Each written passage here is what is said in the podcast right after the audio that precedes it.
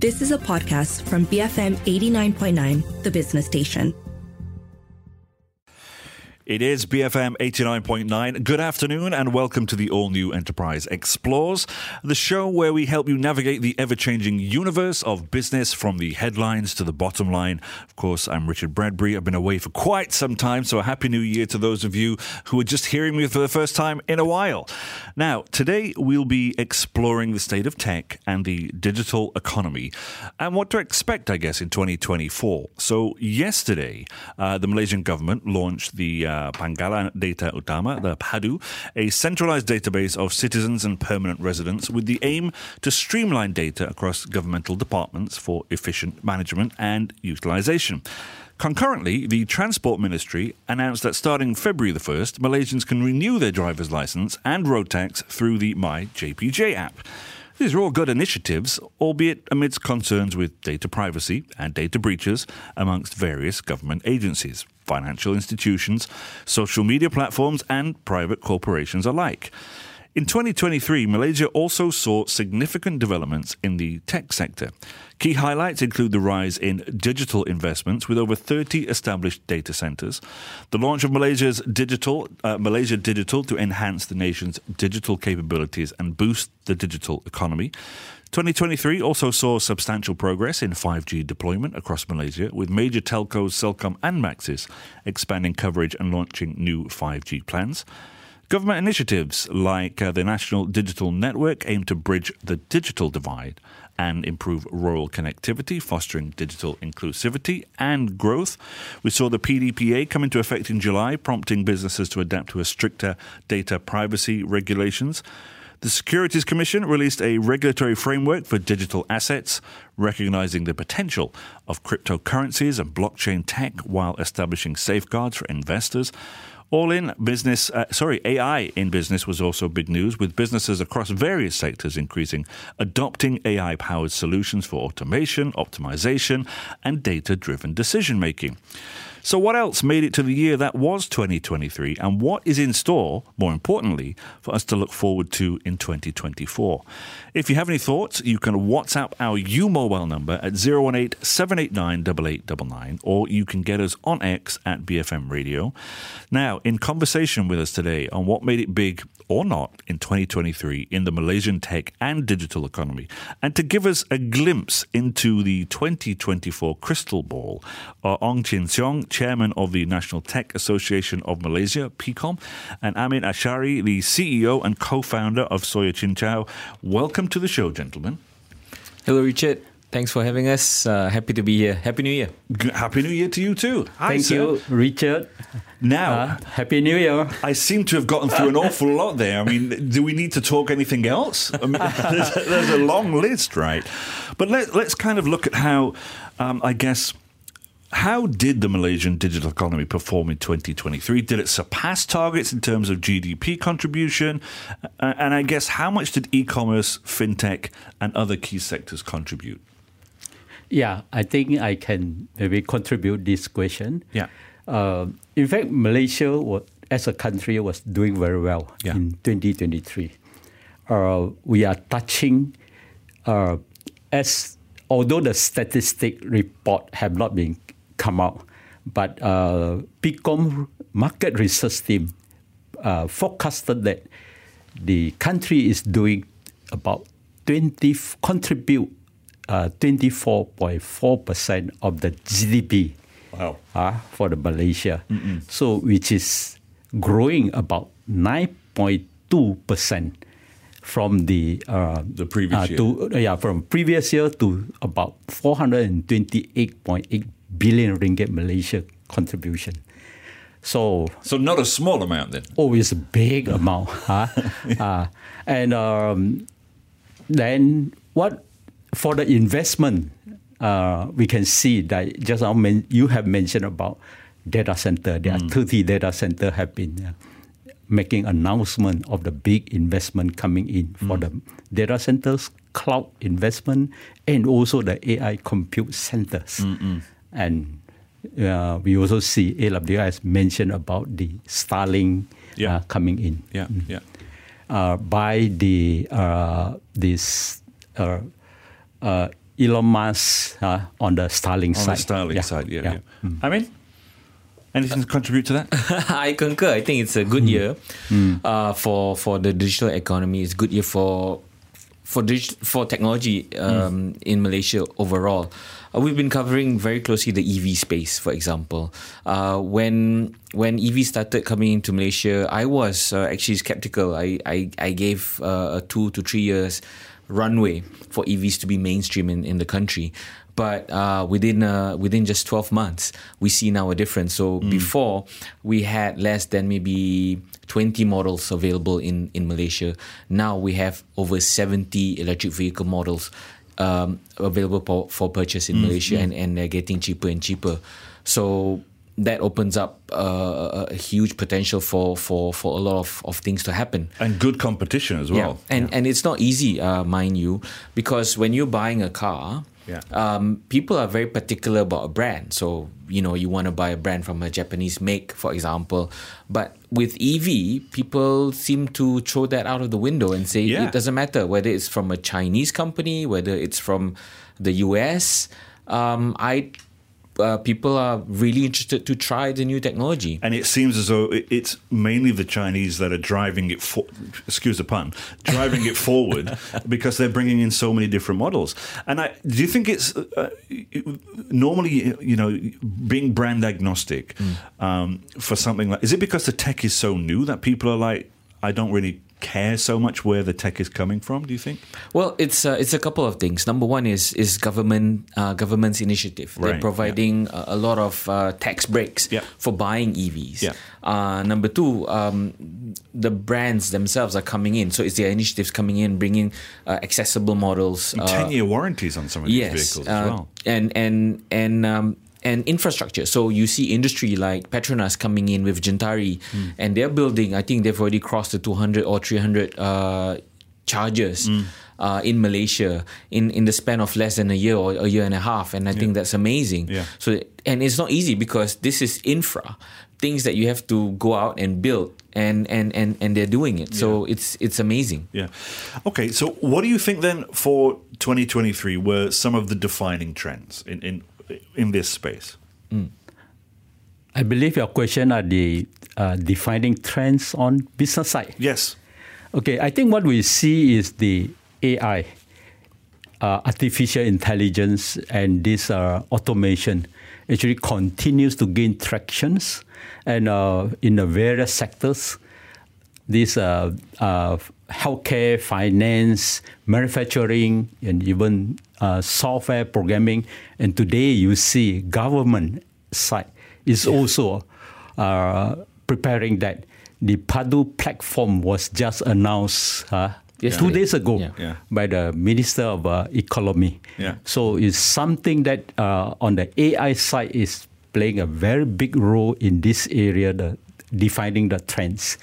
And I would say AI, in fact, for the past 6 months, what the experts say is it grow 10x in every 6 months. Yeah. So it means that the next 6 months, another 10x. In a year, it's 100 times of the growing. So you can see that there are recently, in fact, PIKOM have been organized, the PIKOM Leadership Summit in the November last year. And MCDC, that is a Malaysia-China Digital Corporation, had announced they will have 100 billions of the investment coming into Malaysia to build AI compute centers, data centers, and also green energy. Now, you see, for me, I thought that I was speaking about AI practically every day last year. You will have heard some of these shows almost every day, almost every show, whether it was, you know, Open for Business, whether it was Tech Talk, whether it was shows like this. Every single day, AI was mentioned one way or another. And now I'm thinking this entire year is going to be the same, isn't it? You know, maybe I have to mention it twice this forthcoming year because it's changing and expanding so rapidly. Yes. I don't know how to keep up anymore. Yeah, well, I think I have to read your website more often, you know? Yeah, thank you. I think it's a defining moment. Yes, AI. I think that's true. Yeah, yeah. But what is I think we all have to be careful with is what can the tool do for us? That's a key word. Yes, and people have, you know, you speak to different people and they have different understanding of what AI can do. Yeah, and it's. We have to like really define what the impact is and what's the usefulness, what's the utility of having such a tool. For now, people are just using it to write stories, to just do funny things. I mean, you go into ChatGPT, you go into Bart. And there's another tool from Microsoft as well that you can do different artwork. There's no real utility there at this point in time. So it's, I guess, for this year is for us to really define. What we can do with AI and how it's going to help our lives. And because of that, I think the other defining thing that's happening in 2023 and now is coming into 2024 is the Malaysian public in general has now increased their understanding and heightened awareness of data privacy and their digital persona online. Previously, I think towards the early of last year, and before that, people seem to not care of what they put in online, whether it's on Facebook or whether it's on their phones. They seem to not. They are nonchalant about what data I give and what data I provide. Yeah. What has happened throughout the year last year was a number of government agencies have had serious data breaches, and until today, no one has been held accountable for these data breaches. So that has put Malaysians to have their data in their hands. Because what's going to happen in 2024 with digitalization is a lot of information is required for you to enjoy subsidies, for you to get access to certain things from the government. And even, you know, businesses are going to need your digital persona, digital data. And that just means that it's very easy to duplicate and to trick and to scam people and just leaves you exposed. And when you are encouraged by the government to sign up for these things, you know, that is, I mean, they're encouraging you to do it, but many Malaysians are now thinking, well, do I really need this? Is my data worth what it is that I'm getting from the government? They need to be aware that their data is worth a lot more than what they think. Correct. And for me, what I'd like to push is that awareness is heightened and people are really aware and they are really careful because it's crazy. I see people having their passwords on their desktops, on Post-it, sticky notes. On the notepads on their desktops. Yep. And then they're nonchalant about it. Yep. So with digitalization and what's going to happen in 2024 with AI, with EVs, with subsidies, the key component in making all this happen is making sure that our data is safe, our data is secure. And there's only so much on a personal level that we can do to keep our data secure, but the government has to play a role as well. Okay. Just before we take a break then, CS, I want to ask you, what do you think were some of the more impactful government initiatives and policies that helped shape the tech and digital landscape in 2023?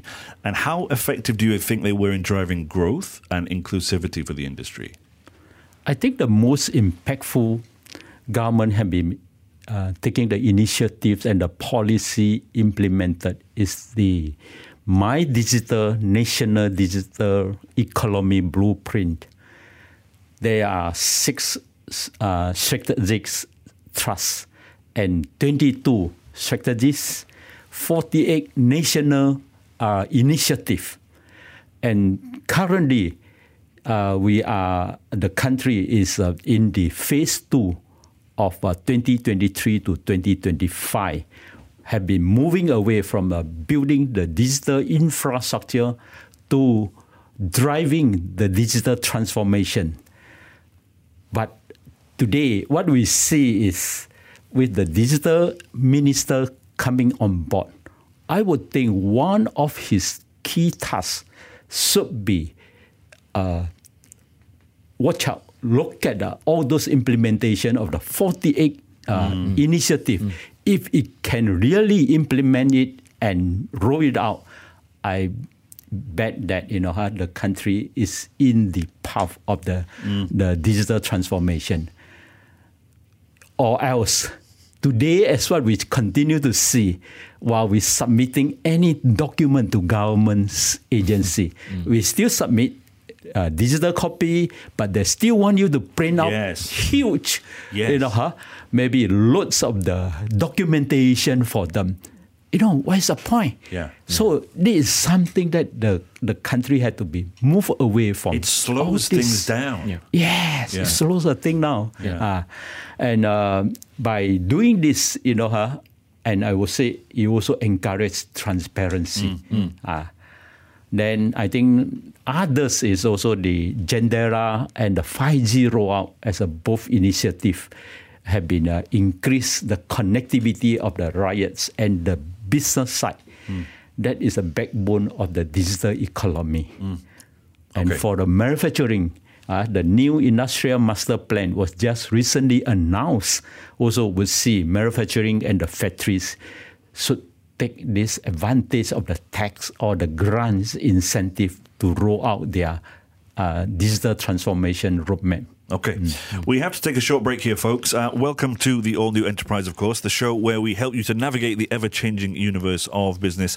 In the studio with me right now is Ong Chin Seong, Chairman of the National Tech Association of Malaysia, PIKOM, and Amin Ashaari, the CEO and co-founder of SoyaCincau.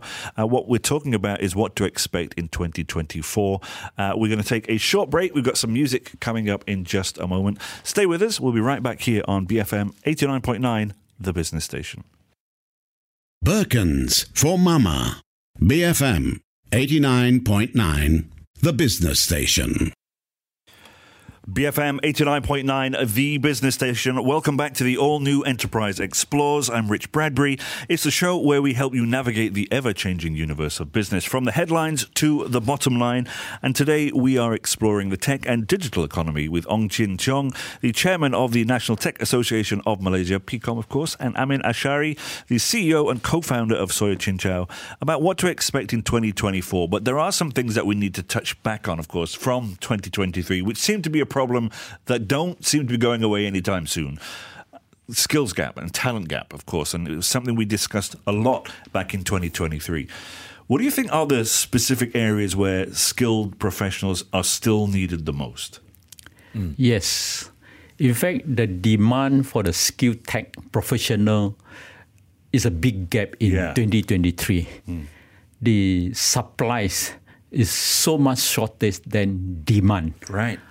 And the way that, you know, the PIKOM have seen, we have done a survey for the new graduate from the older universities that produce the IT graduate.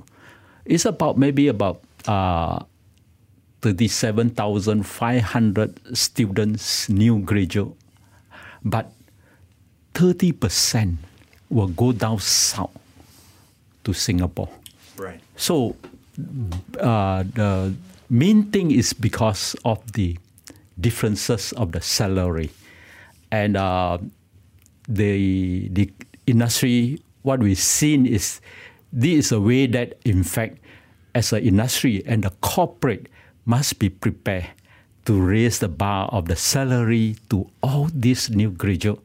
That's a difficult discussion to have, though, right? Yes, to retain the talents. I mean, it seems like a very simple solution, but it's not, is it really? You know? Yeah. It is true. But so what we do is, as a PIKOM, is also looking at the angle of, for example, how could we reduce the gap of the, you know, by bridging the gap of these talents when they graduate, coming out immediately, they will be able to be productive. Right. So this is the area that we are working with a lot of university by implement, you know, during the training. So this is something that PIKOM and the university are doing currently. So imagine 37,500 new graduates.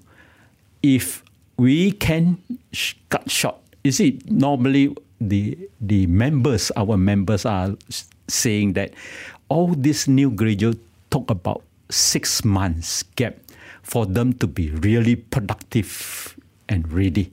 So if we are able to reduce 3 months, the 3 months gap times, they say 37,500 productivity hours is huge for the country. So this is what, as a PIKOM, are doing. Okay. I mean, thoughts on this? I know you've got some. Well, I love my country and I've been traveling a lot, right? And I keep telling people this. Malaysia is a treasure trove. We have the best seas, the best mountains. All of many Malaysians can speak English, and it is a conducive environment for businesses to come in and do work, and companies want to come in to Malaysia, and Malaysians want to stay in Malaysia and contribute to the economy and to the nation. What's lacking is the incentive and the initiative to push this through. And that's the problem. Like, we have the world's number one drone company, homegrown in Malaysia. And imagine if there's enough initiative and incentive, we might have a lot more number ones born here. Yeah. And it's not because the lack of capability or the lack of infrastructure or the lack of connectivity. It's none of that. Because in our urban areas, in Cyberjaya, in Putrajaya, even here, we have enough connectivity, power, and people and talent to make things happen. But there's just no incentive by the powers that be to push and to say, "Hey guys, let's make this happen, and we will take care of you." And I think that's it's a frustration. Problem. Yeah, it's a huge frustration. Yeah. As a foreigner, seeing that as well, you know, I'm like, I don't understand it. You have literally everything here. What's holding you back? I don't understand sometimes, but. I have to move on from that, and we did briefly mention it during the break, and you kind of touched on it there as well about, you know, digital infrastructure, broadband in particular, you know, areas of connectivity, and that is causing this gap, you know, not necessarily a skills gap, a knowledge gap, whatever you want to call it. And there are still places like that, right? You were talking about it during the break. You just kind of want to briefly run over what you were saying. Yeah, so we were talking about 5G and how that is supposed to connect the rural community. The concern here is we are in the urban environment and we have access to a lot of information and data, and a lot of the young people, you know, they can access social media, they can do work. It's easy for them. And the gap is, I would say, small now. But in 2024... the divide will be bigger because the urban environment will just accelerate. We have technologies like AI and easy access to information, and they can independently develop software and programs, and it's easy. Yeah. But people who are in the rural areas, they don't even have the basic necessities. Like, let's not even talk about connectivity. They don't even have energy, and there is a lot of discussion and debacle about, okay, who should run 5G in the country? Which rural community should get 5G connectivity? And then now we have companies like SpaceX coming in with their own connectivity, which I personally feel is far inferior to what we already have. Then the discussion is, it seems to me like the country is following the Silicon Valley mantra of move fast and break things. But if we're not careful, we might break everything. And for me, that huge gap is going to happen if we do not provide the basic necessity to the rural community. And I think that needs to be addressed. It's frustrating for me because we have the technology, and technology is now making it easier for us to do that. But it seems that it's more difficult. Yeah. No, I completely agree. Right, let's move on then. Let's talk about the expected growth of the Malaysian digital economy in 2024. Are there any revised targets or adjustments based on 2023's performance? In fact, PIKOM market research team estimate the digital economy this year will be touching 25.5% this year, which is actually 1 year ahead of the government target of 25.5% in 2025, meaning that's PIKOM is expected this year we are able to touch 25.5% digital economy contribution to the GDP. So it is about 9.5% growth overall and values at about 469.5 billion ringgit Malaysia. So this is what PIKOM see is a bullish area in the digital economy. I mean, well, I think we can stretch. We can stretch, definitely. It's great that we're achieving this target ahead of time. But the question is, did we underestimate our capability? And, you know, it's... There's a lot of things that's going on, right? So we had the pandemic, we had like what, 4, 5, 6 changes of government. That stability is not there. And it's great, despite all that, that we were able to meet the target ahead of what the government has foreseen. But I can't help but think that, you know, if we get our things together, we get our ministries together, get our digital identity together, and implement that quickly, properly, with the proper legislation, with the proper ministries and power, we can become so much bigger. And I just want people to realize that potential. And it's great because despite what has happened, the private sector has been moving forward and achieving the target. But it has to come hand in hand. So the other party, the powers that be, need to be in tune with the private sector that's moving forward. Because if they're moving forward and they're moving fast and they don't have a runway or they don't have the incentives, initiative, they will just go elsewhere. I mean, we've been having this discussion, right? I mean, if we just look over the last year and maybe the last couple of years, you mentioned it earlier on, we saw AWS come in, we've seen Tesla come in, NVIDIA coming in, you know, all these FDI, it's great. But local talent and local skills and local businesses, you know, are kind of being overshadowed because we're like you say, we're looking at these Silicon Valley companies as like this shining star, when really there is a lot of stuff here, homegrown, that is ready to be used, correct? Yep. Right, let's take a short break on that and we'll come back in a few minutes. Folks, you are, of course, tuned into the all-new Enterprise Explores, the show where we help you navigate the ever-changing universe of business from the headlines to the bottom line. We'll be back in just a few minutes here on Enterprise on BFM 89.9. Burger, fries, Milo. BFM 89.9, the business station. Welcome back to Enterprise Explores here on BFM, the show where we help you navigate the ever-changing universe of business from the headlines to the bottom line. Today, we are exploring the tech and digital economy with Ong Chin Seong, Chairman of the National Tech Association of Malaysia, PIKOM, of course, and Amin Ashaari, the CEO and co-founder of SoyaCincau, and what to expect in 2024. We've had some spicy conversation so far, but of course, there is plenty more to come before we move any further. And I guess one of the things I want to talk about, and this is an ongoing conversation, you know, when it comes to challenges and opportunities with things like cybersecurity threats, and we've mentioned, I think, I mean, we've had you on a previous show discussing this, I think. Things that don't seem to be going away. And we briefly mentioned today about how individuals are now taking it much more on board and they're much more aware of their rights when it comes to their digital data and one thing. But what steps do you think the government are taking and private industry is taking to help mitigate the risks that we could fall prey to? That's a very tough question. Maybe CS can... Yeah.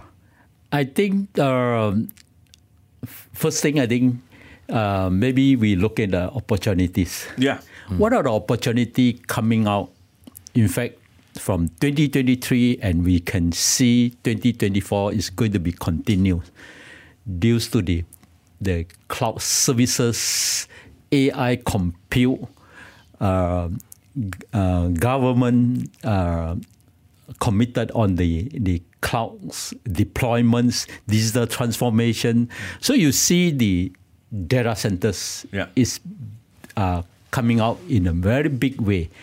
But I would say there is also a challenges for, as a country.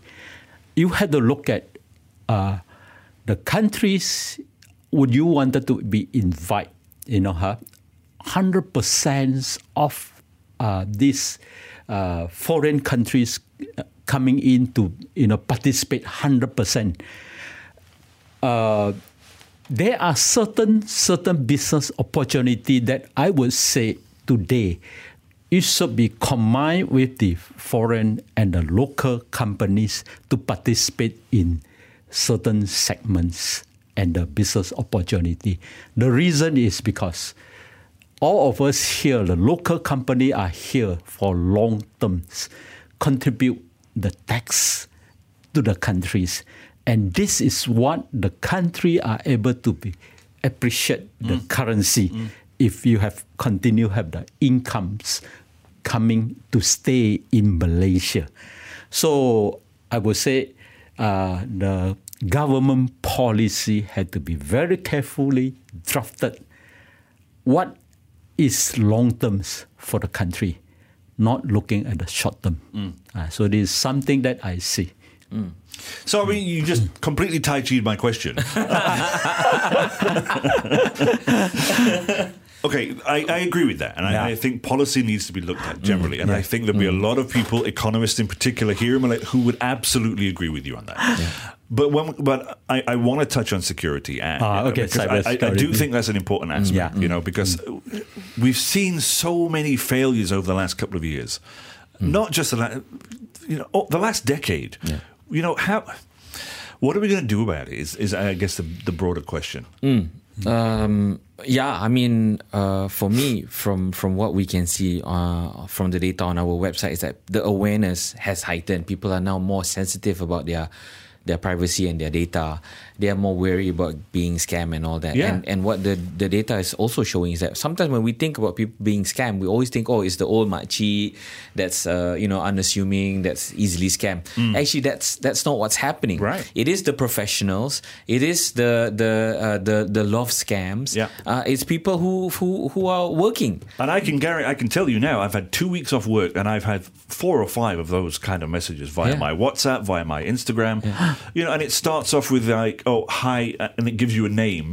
You're like, sorry, wrong number. Yes. That's the new one, right? Yes, that's the most popular one right now. So it's an investment scam. I forgot what's it called. So it's akin to fattening the pig. So what happens is, if you reply, so they will message you and say, you know what, I'm actually doing some investments. Why don't you join me, put in some money? And it all looks legit, but it goes into a fake account, but it looks legit. And it looks like, you're actually getting 50% in, returns from your investment in just 6 months, and you put in more, suddenly that person disappears. And you cannot do that with the makcik. So it is the professionals that's getting it. What I see is, for us to move forward, we need to look what has happened before. And sometimes we forget to pat ourselves in the back as a nation. And I would like to say this. We've went through a change in government in the smoothest way possible. Everybody thought that it's going to be like a riots and everything, but it didn't. And what that shows is that we can change for the better as a country.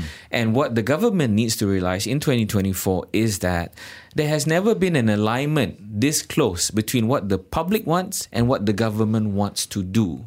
The problem is, how do we do it together? Both of us, like the public, the rakyat, they are ready for digitalization. They are ready for connectivity. They are ready to adopt 5G. They are ready to invest. And they want it. And the private sector is the same. They are ready for deployment of the technology because, like I said, we are a very fertile ground. People speak English. Cost is not as expensive as everywhere else. We have good energy. We have good data. We have good solar. And it's just a matter of, this is what we want to do. The government seems to feel like, this is what we want to do as well, but we're not moving forward together.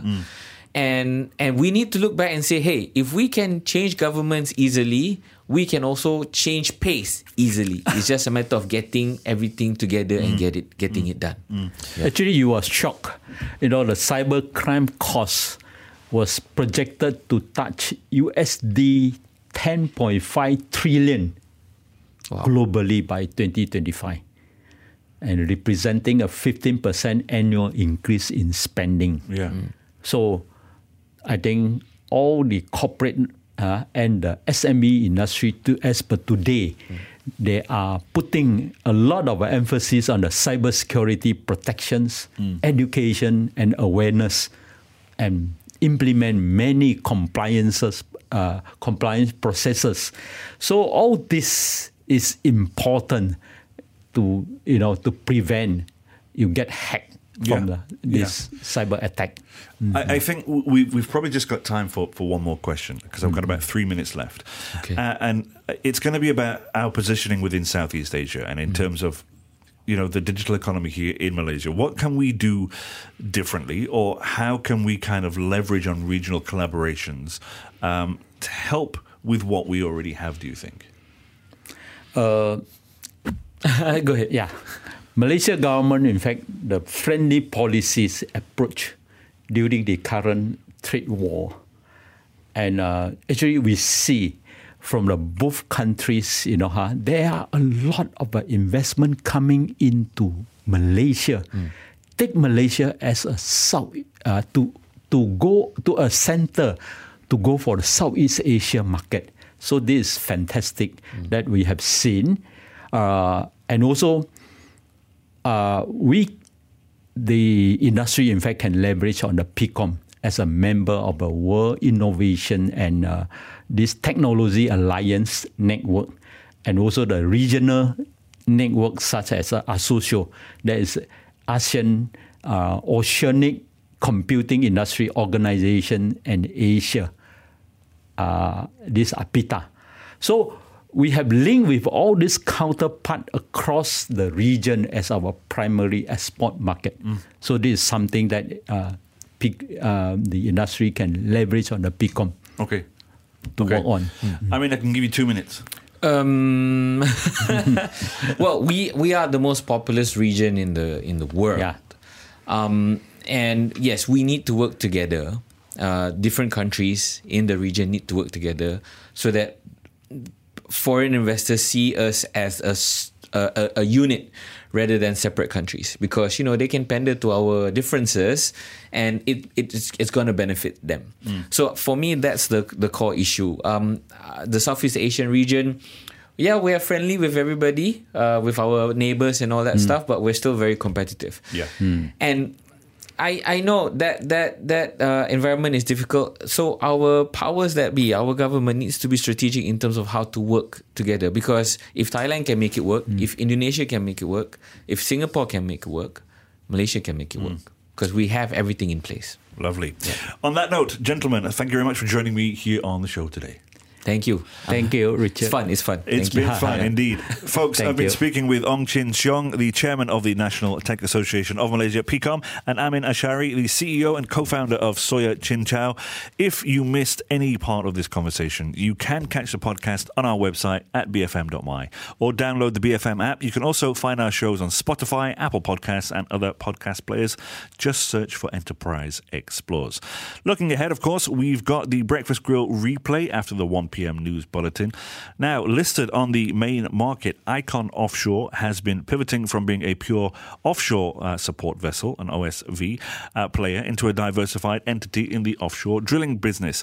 The managing director of Icon Offshore shared with us this morning if they have any renewable energy plans and what his outlook is on the oil and gas sector moving forward. Do join us, same time, same place tomorrow, of course, for Enterprise Explores. My name is Rich Bradbury. This is BFM 89.9, the business station. You have been listening to a podcast from BFM 89.9, the business station. For more stories of the same kind, download the BFM app.